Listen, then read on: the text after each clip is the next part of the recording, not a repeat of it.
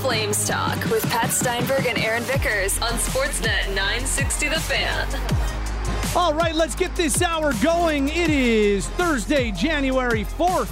Steinberg and Aaron Vickers of NHL.com along with you. And let's uh, dive in on the sports drive. Brought to you by Calgary Lock and Safe. Did you know Calgary Lock and Safe also fixes doors? If you have one that needs it, visit calgarylockandsafe.com slash doors. Hello, Vix. Patrick, are we fine today or what? We are doing wonderful. Love it. Hopefully, uh, you are doing fine, sir. Hopefully, you are doing fine if you're listening live or listening with us on the podcast. Um, later on this hour, looking forward to our chat with Sam Cosentino of Sportsnet. We will break down where we are so far at the World Juniors. Big focus on Canada, who unfortunately only played the five games, and Slovakia and Sam Honzek, first round pick of the Flames, who also unfortunately only played the five games. We'll get to all that later on this hour. Um, Jonathan Huberdeau now has points in two consecutive games. We know he went 12 straight games without a point, then went 18 straight games without a goal. He has now bucked both those monkeys off his shoulder. Uh, an assist on New York, uh, New York Eve, New Year's Eve, New Year's Eve against Philadelphia. The 31st game. The game on December 31st for you and Wedley. Um, so an assist against Philly on Sunday. That's easier to say. And then a big goal, the eventual game winner Tuesday, and a pretty one against Minnesota. So that's a couple extended drought snap for Jonathan. And and no, I'm not suggesting that we should celebrate, nor am I suggesting that this means that he is in the clear and that uh, all of a sudden Jonathan is back. I'm not suggesting any of that.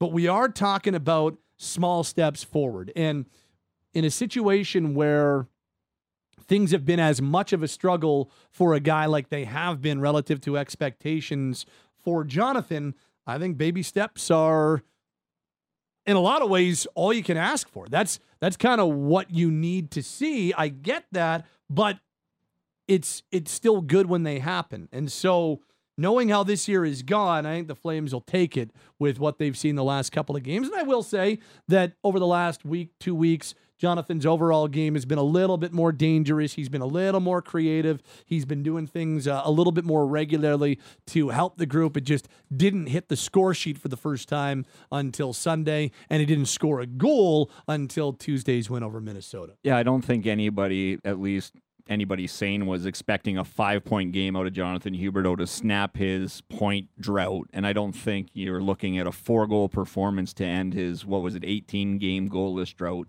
And it is going to be little steps. And no, you're not planning the parade. I'm not planning the parade. It's two games, it's one point in each game. But those are steps. When you end long slumps, that's the first step. The next step is to start putting runs together. And he's at two, and I'm not going to call two a streak. You got to get to three or more to, to have a point streak going. But things are starting to trend positively in Jonathan's Huberdeau's game, even outside of just registering an assist or just Yeah. outside of scoring a goal. Um, a few things come to mind here uh, when talking about this. Like it was a pretty goal. It was a confident goal. I have no idea if it will serve as a turning point or won't serve as a turning point, and I, I don't care to say whether I. I have no idea. But it was a nice goal, and that's two straight games where he's picked up a point. So there's some progress. First of all, I was thinking about this coming into the show if that line can stay effective. So if Lindholm with Huberdeau and Sharangovich can remain an effective line. I spoke with Jonathan on Thursday morning ahead of the game against the Predators and and I asked him like what's what's different from when you were together in the in training camp and early in the season to now he's like well you know just overall like I'm feeling better about my game I'm more comfortable in my game they're they're playing and they're feeling more comfortable in their game so if this line can continue to be a factor, and for the two games it's been back together, it has been. If that can continue to be the case, all of a sudden, Vix, then maybe for the first time we can be talking about Calgary's forward depth. Because that was one of the things that a lot of people talked about coming into the season. Well, they may not have a superstar, but if everything goes according to plan, this could be a very deep and difficult team to play against. Hell, we talked about that last year as well. Well, if the Lindholm line is a consistent factor. We know what you're getting out of the Backlund line on almost every night with Mangiapane and Coleman. And for the most part, over the last two months, the Kadri line with Pospisil and Zary has been their biggest factor line on a night in, night out basis. So feels like that missing piece is the Lindholm line.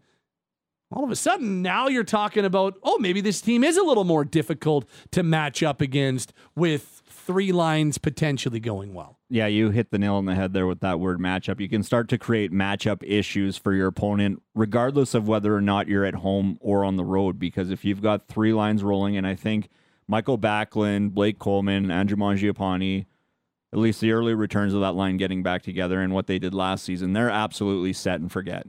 And while I haven't as enjoyed Zary, Kadri, Pospisil as much of late, Mm-hmm. they've still been over the bigger scope, your best line, your most offensive line, your most momentum turning line. So if you can all of a sudden layer in what it should be your de facto top line performing like a top line, then suddenly you're creating these matchup issues for your opponent that we've anticipated for a season and a half now, I guess you could say, with the fact that you're finally finding some chemistry with your number one center, your most your highest paid winger, and then Sharangovich, who has just also blossomed over the course of the last couple of months. And that line is really going to be, to a degree, to a big degree, I would suggest, the engine that should be driving the Calgary Flames offense. And the early returns with that line getting back together, I think, have been positive for the Calgary Flames. I think we've seen Jonathan Huberdeau, as you mentioned, his last two games have probably been his best two in some time. Sharon Govich, again, has been their number one point producer over the last month and a weeks, last five weeks, we'll say. And then, of course, you've just got your number one center in Elias Lindholm to layer on top of that. The uh the the only way this team is a consistently good team is if their forward depth is a strength. It's the only way. It's the only way and and let's just pretend there weren't these roster decisions hanging over it. The only way this roster last year or this year, the only way this roster makes the playoffs and wins a playoff round and is a factor once they get to the playoffs. It's it's non-negotiable that their forward depth has to be their strength. And by and large, over the last season and a half, that has not been the case. By and large, they have not been able to have multiple lines going at the same time. With Huberdeau struggles last year and Kadri struggles for the first half, the second half of the season, um, they they weren't able to do it. And consistently they did not have multiple lines. And, and in this case you probably need three lines. They did not have that going. And for the most part this year with huberdeau struggles and lindholm struggles they haven't had that either. So and I'm not saying that this is going to happen now in perpetuity, but at the the very least, it gives them a chance for that to be the case. And if they have a Lindholm line and a Kadri line and a Backlund line going, well, then yeah, I actually do like their chances on a lot of nights. And I actually do think they're a difficult team to, to match up against. And maybe when they go up against the Vegases and the Colorados, that might not be enough. But going up against the Seattles and the St. Louis's and the Nashvilles and some of the, other teams, they need to catch. Teams they need to catch and beat, I think it does give them, you know, a little bit of a leg up, and you might feel even more confident in their chances on those nights. So we'll see, but I think at the very least you can buy that narrative a little bit more if the Lindholm line with Huberdeau continues to play well. Yeah, and I think a lot of this falls on what you're getting out of Jonathan Huberdeau, and I think there are a few things helping him right now. I think we're seeing him move his feet a lot better.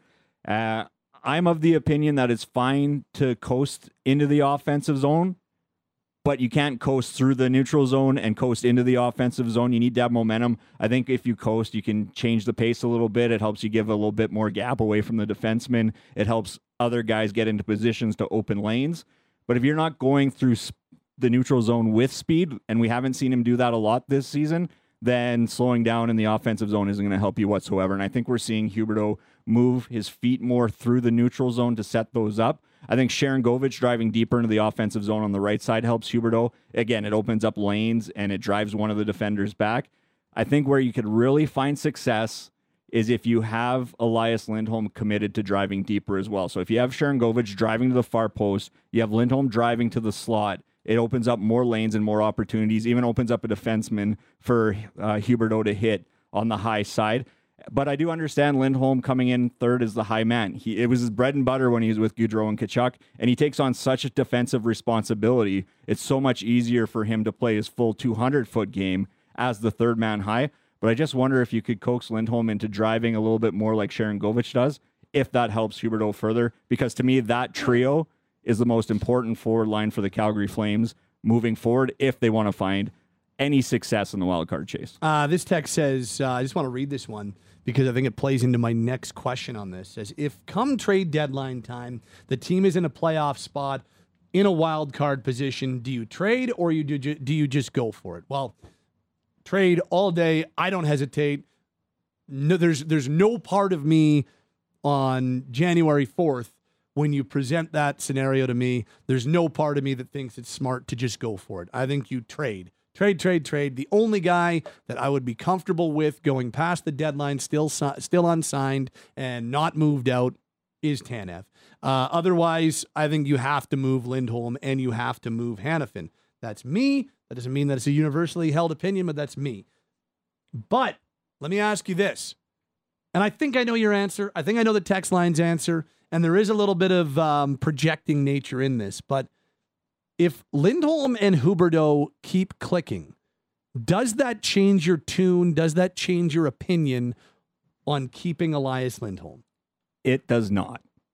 And to go back to the question of what if they're in a wild card spot, I approach it the exact same way as I would on January 4th or what I said back in October, November. And I scour the trade market to try to get my best returns on these pending unrestricted free agents. And whether or not Huberdeau and Lindholm find chemistry, which they've been searching for basically well, Huberdeau's, Huberdeau's entire tenure with the Calgary Flames, and they happen to find it in a 15 ish game sample size, that's not enough for me to go all in on let's bring Lindholm back. He's worked yeah. for six weeks or seven weeks alongside Jonathan Huberdeau. It's finally started to click. That's just not enough of a selling point for me to go, maybe we should keep Lindholm around and run this back for a third straight year. I agree. I would not. It would not change my tune because still not enough time. Like it's still not enough time to outweigh when it hasn't worked. And I, I just, I also think the ship feels like it's well out to sea on on Lindholm when it comes to what that future holds. So it wouldn't it wouldn't change my tune personally, but I ask it because it is one of the things that has been pointed out and brought up when we've had conversations about Lindholm in the past. Well, if he can't work with their highest paid winger, there's no point in re-signing him. So I just wonder if you're one of those people who's felt that way if all of a sudden it starts to work and we're talking about 10 or 15 games in a row where they look like a pretty good duo and that line looks like a pretty good line you know if that does change your tune at all. But i don't know. I uh, just wanted to throw that out there. I think you just have such a unique opportunity as a first year GM if you're Craig Conroy to really steer a direction and a vision. And not that you'd be starting from scratch or anything, but the returns that you should get for Lindholm and Hanifin, and maybe to a little bit of a lesser extent Tanev, those returns have the ability, if you go about it the right way and get the right returns. And when I say go about it the right way, I mean that includes hitting on your picks at the draft. It goes well beyond just the negotiation of the trade. But you have the opportunity to shape a franchise for the next decade with your vision in just a handful of trades. And I think Craig Conroy owes it to himself and to what he said back when he took the job about we're not going to be in another Johnny Gaudreau situation. I think he has to explore the trade market yeah. well before looking at re-signing, regardless of where they where they do or don't find themselves leading into March 8. Um, this says, I'll, I'll just read you a few texts if they somehow go streaking and get into a division spot, they're extending him large if. Uh, this says from Robin Coaldale Lindholm has to be traded. No ifs, ands, or buts. This says you stay the course, you trade him like you were going to trade him anyways. It's all about asset management. And Conroy said that right from the start of the year, he'll trade them even if they're in a playoff spot. This says this team could be in first place and should still trade the UFAs, at least most of them. Um, this says you can't get your hopes up on this Flames team. They're going to have to trade Lindholm, Hanifin, and Tanev and at the deadline and maybe add Markstrom to that list. Once all that happens, this team will be deflated. Um, there you go. That's just uh, a few of the texts at 960, 960. It's uh, any anything to add on to that convo? No, I think uh, I think you've got to explore the trade market, and and if there isn't something there, you you run into a different situation. But I think right from the get go, your approach should be the same. My concern is what happens, and this is again, you want to talk large ifs. What if the Flames find chemistry in that top line? The Backlund line is the Backlund line, and the Kadri line continues to be the Kadri line, and suddenly you put together a stretch of 700 hockey. What do you believe the Calgary Flames are? The the two month stretch at 700, or the three and a half month stretch at 500? And that's what Craig Conroy is going to have to battle heading into that trade deadline. And just one more text from Mike, uh, who uh, weighs in. It says, uh, You must trade Lindholm and everybody else. Their chemistry, if any, I suspect will be short lived, and I'd be very skeptical it would work out next season. Extending him for a short run would be Turek like. Um, this says, If this conversation is coming up, then they got to trade these guys because they always make the wrong decision. Um, so there you go. Uh, just a little bit on the text line at 960 960. Um, a couple more things before we bring in Sam Cosentino to close out the hour. Um, All star announcements later on Thursday. We talked a lot about it on Wednesday. Um, I uh, I just continue to reiterate. I'm trying to th- think of the right word to phrase this or right way to phrase this. I just would like to reiterate that this year, more so than any other year, teams have zero say. I have as much say as Ken Holland and Daryl Katz and Murray Edwards and Craig Conroy and John Bean. I just threw out the people in the uh, two Alberta teams. I've got as much say as those people do. The NHL is deciding who goes to the All Star game. So, this groundswell of support, deserved groundswell of support for certain Flames players like Mackenzie Weegar or like Blake, Blake Coleman, Coleman. who I think would both be awesome. They'd be so cool to see a couple, uh, one or two first time All Stars go. Like how I just think Blake Coleman would be a NHL dream if he was Calgary's All Star representative. I just, I, I guess what I'm saying is don't get your hopes up. And I, I don't say that because they don't deserve to go. I say that because the teams, all 32 of them, have zero say. The NHL has decided who's going, and the NHL did not take any input from teams. Literally, teams could have called and emailed. The NHL is like, we don't care. We're choosing them this year. Live with it. So let's let's I just I want to continue to reiterate that and and lay that foundation down. I think you should be expecting a bigger name from the Flames, like uh like a Nazem Kadri maybe, like an Elias Lindholm maybe, like a Jacob Markstrom perhaps. I think that's maybe more what you should be expecting as opposed to, you know, a guy like Weegar or a guy like Coleman who would both be awesome. It just just want to lay that out there that the teams have zero control or zero say. I think Blake Coleman from a what he could do perspective in terms of the behind the scenes stuff and the, Oh, the- I agree the production value of Flames TV and all that. I'd pay to see that. I'd be very curious to see him go through um, all the stuff that the All Stars get to go through and the, with the humor and the wit and the the candidness that he has. And I mean, he does lead the team in goals and points, so very deserving. As is Mackenzie Weegar. Be curious to see which way it all goes down. Yeah. I just like to, you know, I'm a I'm an expectation manager. I just want to make sure that uh just want to sh- make sure that we're doing that. Uh and I just as uh, again one more before we uh, bring in Sam Cosentino.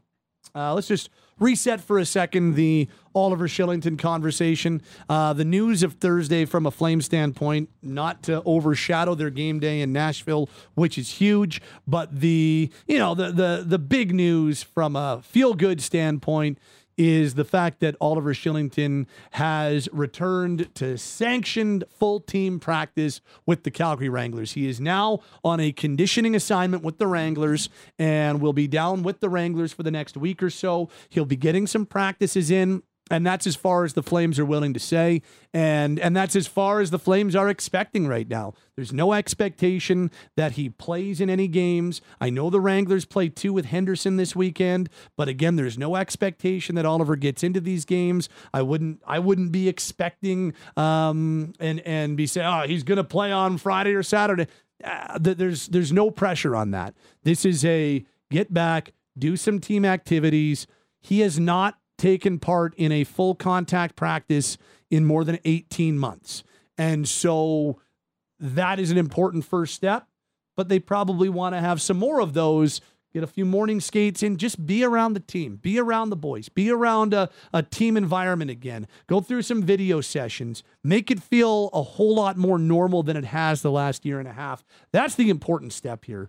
This is that that's the big that, that that's the the crux of this step the games are kind of whatever. If he gets into one, I believe he's got the uh, ability to maybe play three on this LTI conditioning stint.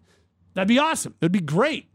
If it doesn't happen, though, that doesn't mean that it's still not progressing because it is still progressing. If even if in the next week he doesn't get into any games, and it's important to keep in mind, as per Craig Conroy's statement, that there is a return to play plan in place for Oliver yeah, Kylington. Exactly, that plan is very, very likely to remain between the Calgary Flames and Oliver Kylington, but there is nothing but there just trust the process i guess is what i'm trying to say there because the way that the flames have approached this the way that oliver kylington has approached this they're going about it the right way. Doesn't mean he's going to get into games on this stint as you mentioned in the ahl with the wranglers but there is a plan in place and you just you're happy to see that the steps are in place in terms of him practicing fully with yep. the team right now. Here is head coach Ryan Huska, who was asked about this in Nashville on Thursday morning. It's a huge step for him and us. I mean, he's he's done a really good job of working on himself, and I think our organization has done a great job of providing him with all the tools necessary to try to help him get back. So this is the next step for him. So he's going to get an opportunity to get into some team practices and. Um, you know, we're fully expecting that's going to go well for him. That's our hope and belief, and then we'll uh, continue to progress as we move along. This is a, a, positive step for him for sure. And here is Captain Michael Backlund on this. It's great. Uh, it's been great seeing him around the locker room uh, for most of December. Uh, seeing being around, talk to him, and you know, see him as a normal self, uh, being chatty and uh, a happy guy. So uh, it's been it's been great to see him. And finally, fellow D-man and uh, pretty close buddy Rasmus Andersson. You know, he's been around for the last uh, last little while, and it, it's good to see him coming back, and it's good to see him uh, kind of figure out whatever he's been through, and uh, we couldn't be more excited and happier for him uh, as a team, and you know, just uh, the person Oliver and coming back, and uh, it's been a, it's been a long road back for him, but we're really excited to get him back. So uh, good on Oliver tip of the hat to the Flames too with how they've handled all this. It's uh, Pat and Vickers as this hour of Flames Talk rolls on, and uh, want to continue to get the call out for entries for our 2024 Wild Rose Beer League game at Flames Community Arena. So Sportsnet 960 is teaming up with the fine humans at Wild Rose Brewery again, and uh, on March 22nd we're doing our beer league game. We'll have celebrity refs. We'll have the game broadcast on the radio. We'll We'll have uh, we got lights. We'll have the the DJ. Like we'll we're making it a big deal for a couple of beer league teams. We want you to go enter now at sportsnet.ca slash 960. We are choosing these teams at the end of January, early February, uh, and uh, we're going to be making the announcements on February 2nd. So go to sportsnet.ca slash 960 if you want to play in the beer league game. And it's brought to you, as always, once again by Wild Rose Brewery, serving up premium craft beer to Albertans since 1996. Whether you're looking for a finely tuned craft lager or a robust porter. They've got something for everyone. Find them around Alberta and at their tap room in the Curry Barracks. Flames Talk is on the air and streaming on the Sportsnet mobile app. Sportsnet 960 The Fan, Calgary. All right, it's time to go inside hockey for Calgary Co op. This hockey season, support local. Find your all time classics and locally brewed beers. Visit your local Calgary Co op wine, spirits, beer today. It's Steinberg, Aaron Vickers. And uh, hey, look, we don't get to do this very often. Uh, we like to, you know, we like to spread the guests around the different family of shows, and we have very little time for guests on Flames Talk, so it's a it's a special occasion when we get to talk to one of the beauties. Uh, let's welcome in Sportsnet's Sam Cosentino as he joins us right now on the program, breaking down an almost finish World Junior Hockey Championships this year. Hello, Sammy. It's good to hear from you, buddy. How we doing?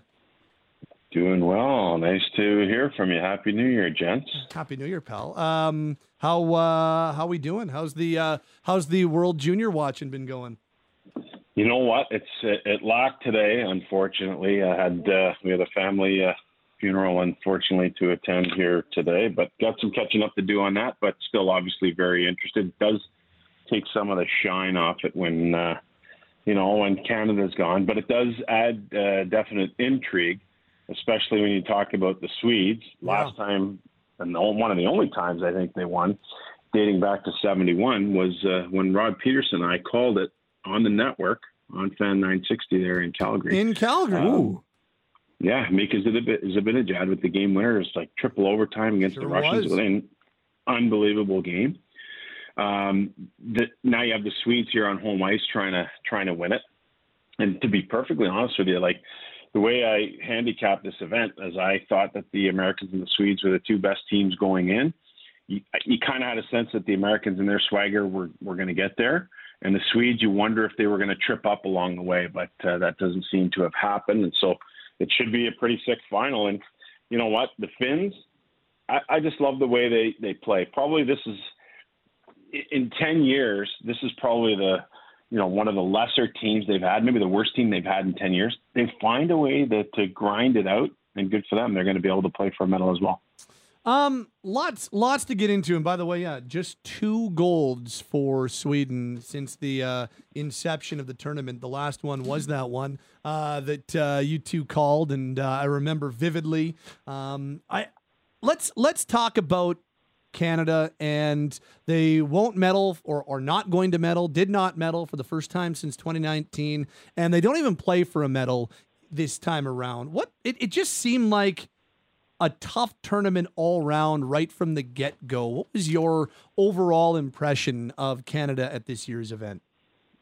So going into it, I thought I, I liked their back end before the injuries, and still even coming out of it with the, uh, you know, with the addition of uh, of Nelson there and Luno going out. Um, you know, the addition of Furcus, like you'd never seen that sort of injury thing hit Canada before. But let's go back to the start of it. Unproven in goal, that was going to be a challenge. One returning player who wasn't really a full returning player and on back because he only come on in the in the medal round last year. Um, NHL guys, which every country has to face, uh, but the group of NHL players that would have been available, absolutely exceptional. You know, three of them are going to be in the Rookie of the Year conversation in the mm-hmm. National Hockey League. And then you had the fact that this team was going to look a lot different than iterations of the past, especially the last two that have won gold, because they didn't have that high end talent. This team was going to have to beat you with four lines of depth, four lines of scoring, hope for good goaltending, and really look at the strength of this club being the D. So now you handicap it. You get a couple injuries on on defense. You got to call in a few guys. That's a challenge because those guys don't necessarily feel part of it. They have to fly across the ocean. They get there a little discombobulated, um, and that's it's tough to kind of implement yourself into the club. You look at the goaltending. You know, obviously this, this is the first year that I can think of where in Game Two, which is a lesser light game, that Canada didn't go to one of its other goaltenders. They took Rousseau and they said, "We're going to ride this guy right right through." That doesn't. Ha- I, I think Justin Pogge is probably the last time that that happened. So you knew it was going to be challenging for this club. I thought they might be able to play for a bronze medal. I didn't have them in in, in any stretch uh, being able to play for a gold, and unfortunately, the the bronze medal thing didn't come to fruition either. Um, but hey, the, the the other countries are good. The Slovaks, good, even though they're not going to play for medal. Czechs, Swedes, Finns, always good. The Americans, always good. So here we are looking at a, at a group of teams that, uh, you know, that especially in the gold looks pretty much exactly how it should have been handicapped. Sammy Aaron Vickers here. I know there was going to be a lot of attention, and there was a lot of attention on Macklin Celebrini for Team Canada as a potential number one, the potential number one, consensus number one for the 2024 draft. In your eyes, how did he perform and how did he live up to that billing? There's no question in my mind that he's the number one guy. I felt Aaron uh, strongly about that, and I know you do a lot of work in that sphere as well.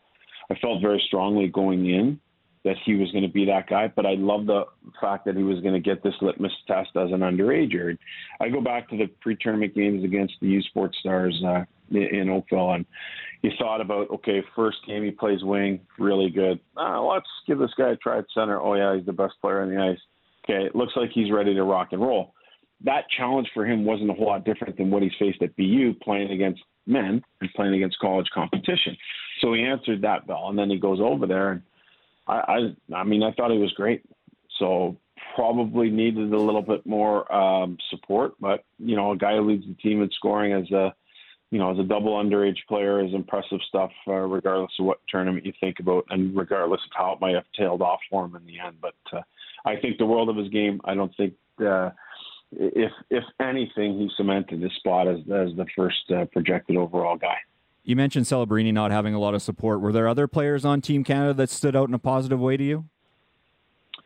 Well, I I really enjoyed uh, the progression of Maverick Lamoureux. I, you know, I, this guy is was a raw, unpolished uh, talent. You know, everyone saw what happened with his parents at the draft, which is a cool moment, and how he reacted to that. I thought was was really neat but he's a guy whose game uh, has come a long, long way. And I've been so impressed by the progression in his development. I know that, uh, you know, the Arizona Coyotes are extremely happy with him. If you look at what their D is going to look like four years from now, it's going to look like, uh, you know, an NBA team. Yeah, Giants. Uh, six, six, five, six, seven, and be hmm. huge. Nate Danielson is a guy that I really have a great appreciation for in his two way game, going back to him essentially as a 16 year old uh, with the Brandon Wheat Kings. Matthew Poitras, um, fascinating guy for me in that he was able to play and put up basically a half a point per game with the Bruins before being let go. So much so that you know Don Sweeney said he's going to have a spot when he comes back, and I think that's that's really cool stuff. Carson Rehkopf is a, a guy that I watched and had at points last year projected him to go in the first round he looks like he's the real deal with the Kitchener Rangers. I think he's still got to find a little maturity uh, in his game, but he looks like the real deal. So, um, Owen Allard is a guy that, quite honestly, I just didn't know a lot about, having been displaced, uh, you know, year over year away from the junior game. But you know, with his uh, background, his dad being a skills guy, playing in a really good program at Sault Ste. Marie, um, impressed with him as well. So there were there were a number of guys. Um, I don't know, Aaron. Like I, I guess I'd ask you the same question. How did you feel about Celebrini, and, and who maybe did you like? Um, I really came away liking Celebrini, and he did a lot of the things, not just on the offensive side of the puck, but through the neutral zone and the defensive zone as well. That kind of really, I mean, the expectation on him is high going into the tournament, as you mentioned. And anytime there's a projected number one pick from Canada, the spotlight's going to be on him. And I don't think he shied away from that spotlight in his play. So it's a tip of the cap to him. He was really my standout for Canada. I did like Rousseau's game as well in net. But to me, there was a lot of lack of cohesiveness in Canada, and maybe a little bit of chemistry was lacking amongst the forward group a little bit. That's just sort of how I overall saw it. I didn't get to see all of Canada's games, unfortunately, mm-hmm. being out here in the mountain time zone. I wasn't fully committed to getting up at the 5, 6 a.m. hour to, to make it happen. But uh, that was just sort of my initial impression of Canada overall. You know what? I, I have to give some some props to Conor Geekie because I, I felt, uh, you know, uh, in a 16 year old year in his draft year, he was receiving a lot of hype, and, and rightly so. Uh, but I found a lot of maturity in his game, and admittedly, you know, a guy who understood that he had to play with more pace, and he's done that this year with Wenatchee. And he, I think clearly he's shown that he can do that at at the World Junior level. So you're talking about another guy, whatever whatever he is, six three, six four, um, and again another Arizona pick. So you know, playing this Arizona team in a couple of years is going to be a whole lot of fun to watch because they're all mm. going to be giants. We are chatting with Sportsnet's Sam Cosentino here inside hockey on Flames Talk.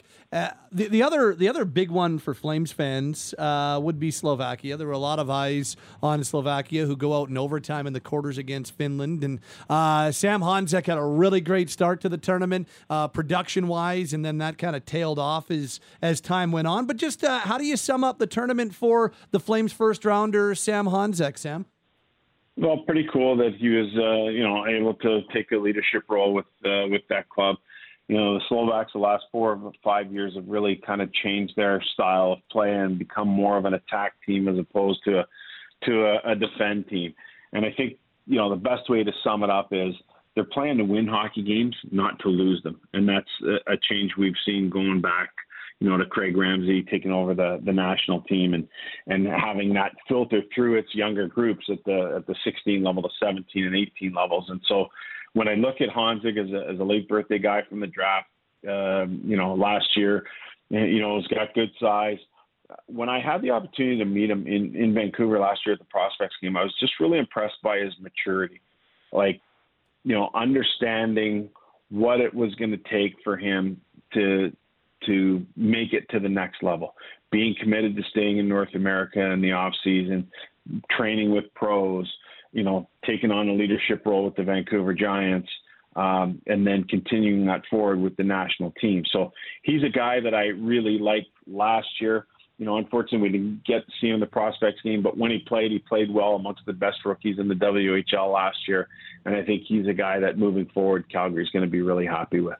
What uh, when, when you and and this isn't maybe maybe this uh, solidified your thoughts at the World Juniors, maybe it didn't. I don't know, but what, your overall um, impression on Honzek in terms of what he projects to with the Flames. How, how would you uh, how would you rate that out, Sammy? Yeah, I think he's going to be a skilled winger type guy. I think he's going to be a guy who, you know, he shoots the puck really well. I think he's a guy who's not afraid to go to dirty areas, but probably not a guy who's going to initiate contact, but should, um, you know, with his size and, and added strength, should be able to repel it uh, and be able to protect pucks.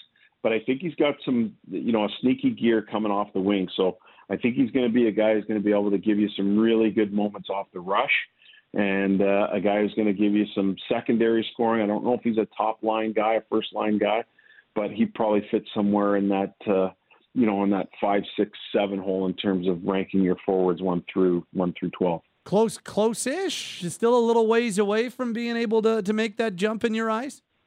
Yeah, I think so. I mean, you know, you want to have. You know, I use Matthew Coronato as a, as a pretty good example, right? He signs, he comes in, he plays games he looks like he's pretty good. Then he kind of, hey, now this is your job and this is your thing. Can you sustain at the National Hockey yeah. League level? And he, he's not quite there. And I and I do have high hopes for him. But then I look at a similar player in Jakob Pelletier, and I know he's injured, but the slower progression for him looked to me that at the start of the year, should he have been healthy, probably would have earned his spot and maintained it. And I think that's something that you want to do with Honzek. You want to get him to a position where he's ripe enough that he can come to the National Hockey League and maintain his spot there. What does that mean? Well, it means you're probably not going to step into a top six role right away. It means rounding out your game away from the puck, being defensively responsible, utilizing your speed, maybe helping out on the PK a little bit because of your reach, your length, uh, and your speed, and then you know morphing into a, a higher role as the years progress. So again, it's really tough with these higher end guys, these first round guys, because everyone wants them to come in and contribute right away. It doesn't happen. We're lucky this year that we're looking at a Benson, a Fantilli, a Bedard, who are able to come in and do that. You know, a Luke Hughes, uh, but that's more a rarity than it is um, a normality. And so for Honzek, he's a guy that I'd like to go see play some games at the American Hockey League level, get used to what that's like and the physicality and, and the toughness of that league. Do it under the watchful eye uh, with the Wranglers, underneath the watchful eye of, of Craig Conroy and the development group with the Flames, right underneath their eye so that they can have that, that in-person conversations with him and then see him move forward from there. So I don't think he's a guy who's going to step in and help you right away next year. I would expect him to get a few games next year. Um, but I would, you know, be looking at him two years down the road as a guy I think can can come in and do some things. Sammy, on the heels of the World Juniors, your January draft rankings for the 2024 draft will come out later this month. Hit the pages at sportsnet.ca. Did the World Juniors change anything for you in terms of how you have some guys slotted? Yeah, I still have to go through and, and go back and watch a little tape. And, and, you know, Aaron, I like to go back and watch shift uh, sometimes. Mm-hmm. So we have the opportunity to do that with, with some of the, the platforms that are out there. And so I'd like to go back and hone in on that. You know, you can look through, you can watch games, and sometimes you're detra- uh, distracted by other things, especially if it's not Canada playing. And sometimes you can watch and look at the scoreboard and you look at the stats and say, "Ah, oh, that looks pretty good." Yep. But you know, you want to hunker down a little bit on video, and I'm sure you have an appreciation for that when you can go back and and try and verify what you saw out of the corner of your eye and, and verify it by, by honing in and then focusing a little closer. But there's no question it's going to change the balance of some things for sure. Uh, you know, and we've already talked about Celebrini cementing his spot. There will definitely be uh, some further fallout, and, and for the good for the most part for uh, for the draft eligible players involved out of curiosity, how do you plan on treating Adam Jiricek, the brother of David Jiricek, for the rest of the season? Oh, he sustained a season-ending injury in Game One, I believe, for the Czechs. Yeah, I had a. I, I re- I'll be honest with you. Like in the viewings and watching shifts of his this year, I didn't really like his game. I was looking forward to seeing how this tournament would play out for him to see if he could get back. You know, being with the national team and how that might change things or get him back on track. Um, and unfortunately, you know, that's that hasn't worked out the way that that you you would have wanted it to because you think so highly of mm-hmm. the player, you think so high, highly of where his brother has come, and now and now you're kind of left wondering. So I guess at that point, is there enough um, is there enough currency in the bank to to push it forward and, and be happy with what you've seen, or is there still a lot out there that you're concerned about based on his play from the start of the year to this point. Sammy, last thought for you, and uh, we'll let you go. You've got Sweden who gets past Czechia. They they get the job done in their semifinal, and the U.S. scores late, and they knock off Finland to advance the gold medal game. So that's your matchup: the host Swedes and the Americans. How do you uh, handicap this gold medal game? What uh, what's your gut tell you? No, I think the Americans with their swagger, they're they're a team that's that's not going to like to play from behind. So I think it's going to be essential for Sweden to try and get out uh, to a lead and build on. I don't know if a one nothing lead is going to be enough to do it, uh, but you know that I, I think they need to kind of get out and try and take the will away from the Americans early in this hockey game.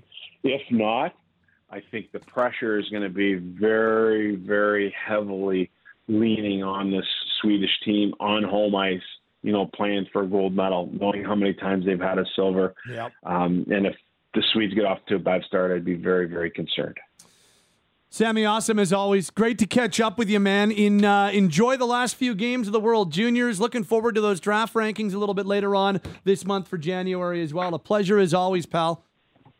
All right. Thanks, Tiny. Aaron, great talking to you. Happy New Year, guys. Happy New Year, Sammy. That's Sam Cosentino of Sportsnet and Sportsnet.ca. Wrapping up the World Juniors for this year. And he joined us inside hockey for Calgary Co op. Let's go local Calgary. From best from the West, Canadian produce to quality only Alberta meats. Find your local at Calgary Co op, shop online, or in store today. That'll start to wrap us up this hour on the program. Thanks to Cam and Taylor, our producers. Aaron Vickers on Twitter at AA Vickers as well. This hour has been the Sports Drive brought to you by Calgary Lock and Safe. Did you know Calgary Lock and Safe also fixes doors? If you have one that needs it, visit calgarylockandsafe.com slash doors.